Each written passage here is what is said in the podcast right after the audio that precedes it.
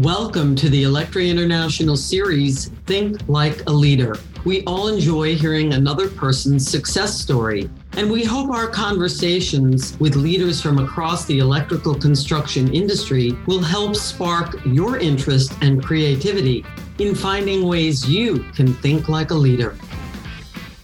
Today, we're very fortunate to have with us Mike Meyer, who is with Continental Electric, based out of Chicago. And he has a very interesting title that I just learned. His title is Project Manager, Mission Critical Division. I would be remiss if I didn't start this interview by asking Mike, will you explain to us what mission critical means to Continental and in the world of electrical construction? First, thanks for having me. I've, I've enjoyed both the Electri and the NECA podcasts over the past year that, that's been produced. I've, I've learned a lot from it, from the many voices of the industry. So, mission critical is basically just a fancy phrase for the data center industry, which encompasses uh, everything from our, our mail in the cloud, our search, to our, our IT rooms fall under that category.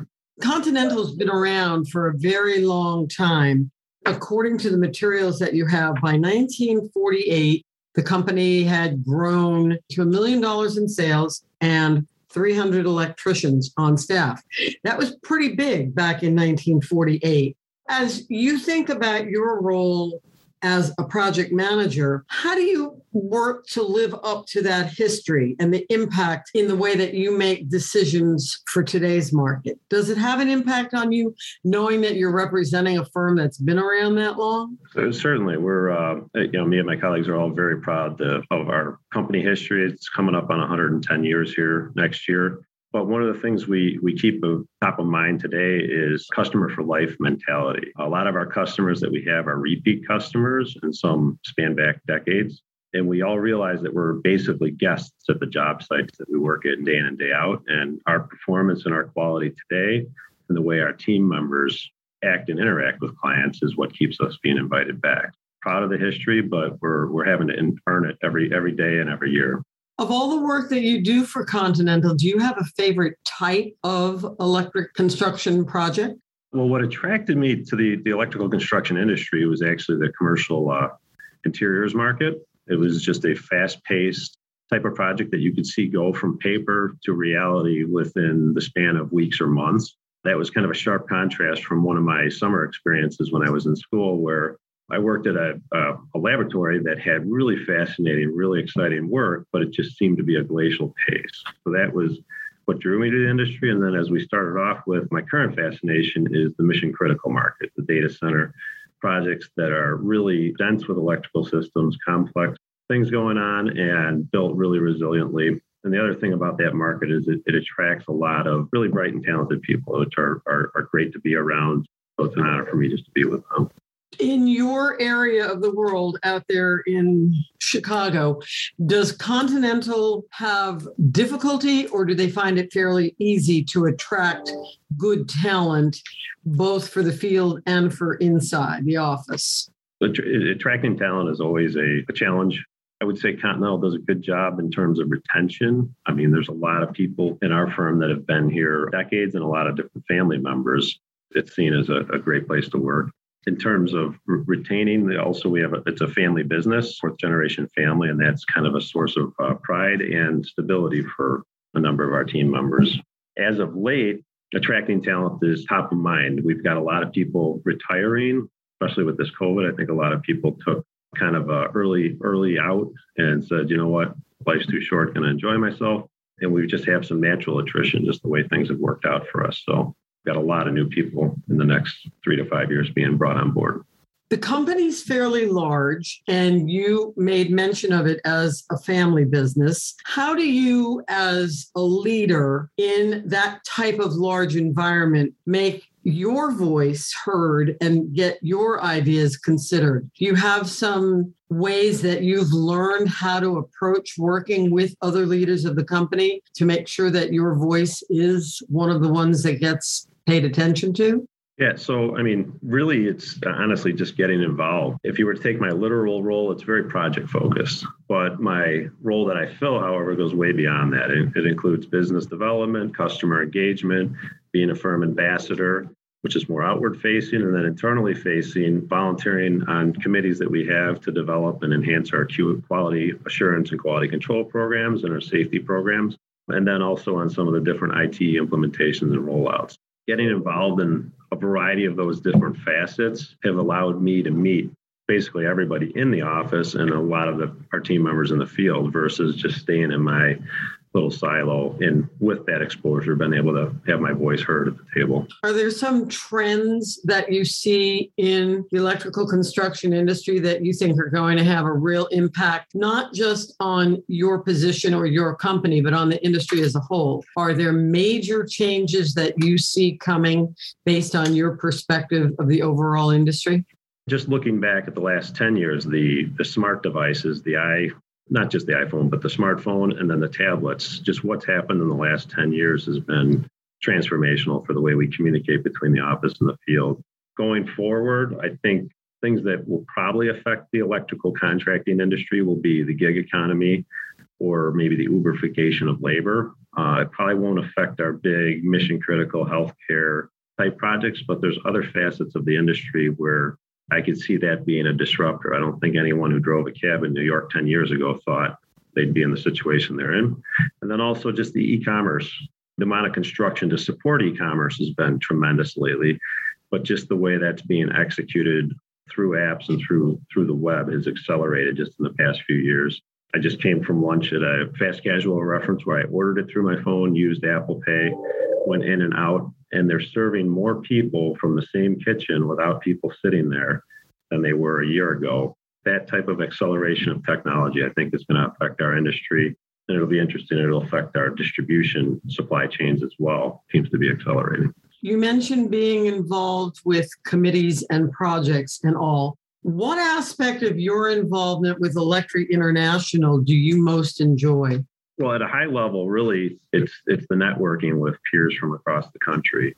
I learn a lot usually the day before we get into our meetings, just just meeting people, seeing what type of work they do, what are different pain points they're having. On another level, I've gotten involved in the TIC or the Talent Initiative Committee as of late. And that's been pretty neat to see the development of the program where we do the competition with the universities, with their student chapters, and the way we're able, able to outreach and then just the work that Josh and his team has done over the past year to kind of go beyond uh, the student chapters and reach even a level lower to maybe hit some high school students and engage people earlier.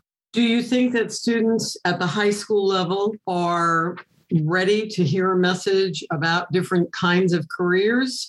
Or is that something that really is not on their radar until they're into college and having to make decisions about majors and all that. Do you think Electri should be pushing for more access to students in the high school market? Just having the exposure certainly helps. I don't think anybody at that age is looking for their 30 year career solution, but just to know what it's about and how many I mean, right now they're ripping a house down the street from me, and my son is just fascinated watching the the excavator and how things work, and then mimicking it while building Legos at home. The sons and daughters like to see that. They like to see how things go together and get built, and it's, it's something that if we bring that to them, I, I, think they're open and receptive to it. Just a side question How many Legos do you step on in any given day? We've got quite a few. We're pretty good about having them clean it up, and we try to keep it in a certain area of the house it's one of the it's a toy I enjoy as well. So now, when you think about Electri's research, has there been any particular projects that have really been beneficial for you in your own career development in in learning and understanding how to be a leader? I mean, just the the resources available from Electri have just have helped our, our company tremendously. The the, the COVID nineteen report that came out just recently, the fact that it was fast paced and timely was very useful. Some other ones I lean on are the productivity studies, you know, to help make the case to the clients and not just be pulling wild guesses out of the air. We're seeing equipment and key components of our jobs coming later and later, and all of a sudden we're being asked to compress the schedule at the very end. And the Electri reports help kind of make the case. Here's what's reasonable. Here's the type of losses you'll have. Uh, and that's something great to lean on. And, and one of the ones that just at the Salt Lake city meeting uh, was talked about was the the impact of BIM and and how to capture that cost. So I'm, I'm excited to see what's going to come out of that. It's a big cost center for us that we, we'd like to have a better understanding and a better idea of how to communicate to our customer the impact of changes on uh, recouping costs with them. So looking forward to that. And a lot of these reports are really phenomenal for that. As you look forward for Electri, not backwards at what's been completed, but as you think going forward, are there certain initiatives or topics or types of projects that you'd say, you know, Carolyn, considering everything that's happening in our industry, I really hope Electri will take a look at the program review committee, what they do is phenomenal. I think the big thing will be just making it more translatable to to contractors and not so much of a, a, a white paper. So the white papers are actually fabulous, like I just said, for defending stuff, but for communicating the message of what people are doing.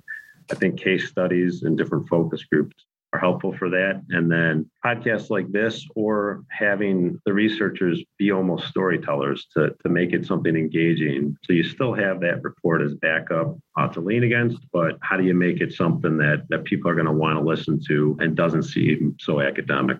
So delivering it is as important, if not more important, than the message itself. Exactly. I was just involved in a people and organizational development program. And one of the gentlemen was from a general contractor and talked about how much they invested in their company's intranet and creating videos and quick reference guides. From his dashboard, he could see almost no one in the company was using it after they spent a lot of time and effort doing it.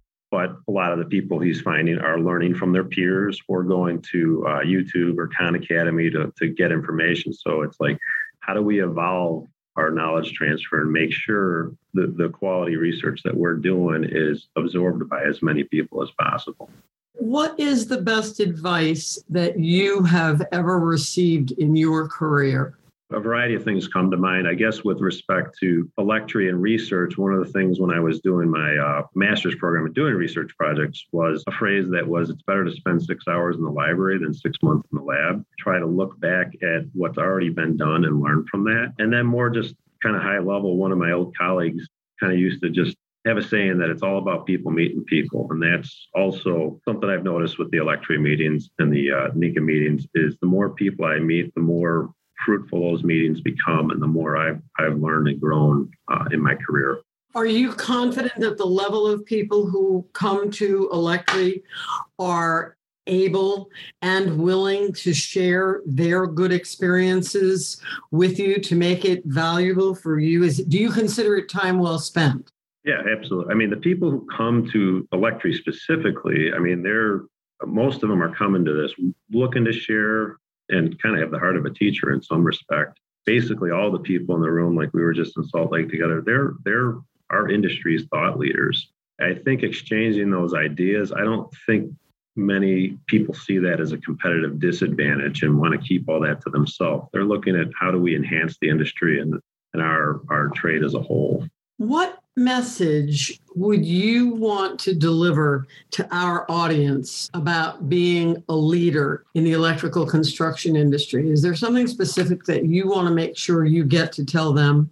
Get involved. I mean, I've been full time in this industry, not quite 20 years, but as I've gotten more involved in the electrical focused uh, groups or even some other business groups in our area, the involvement makes it more enjoyable. And that's the most basic advice. With the Electri meetings, a lot of the stuff we hear come up at our conferences is the difference between working on your business and working in your business. The Electri meetings is getting involved there is a great way to inspire you to work on your business. Perfect. Is there anything that I haven't asked that you want to make sure you get the opportunity to share with our audience? I'm just looking forward to seeing you all in San Diego. Nashville comes first. Oh, that's true. That's true. I'll there. We'll all be together for the NECA convention and all of the Electri events. Mike, thank you so much. I've really learned a lot from you today. Um, I really, really appreciate your comment about spending time in the library versus spending time in the lab. I think we could all learn from that. So thank you again. We thank our audience for joining us. Whether you're watching this or whether you're listening to it as a podcast, we are all learning from our leaders, no matter where they are in the country. Yes, we'll be together in Nashville. Yes, we'll be together in San Diego, but you always have the opportunity to tune in and learn some more. Thank you for joining us for today's Think Like a Leader conversation. You can access every interview in this series on our website, electri.org, or you can subscribe on your favorite podcast app.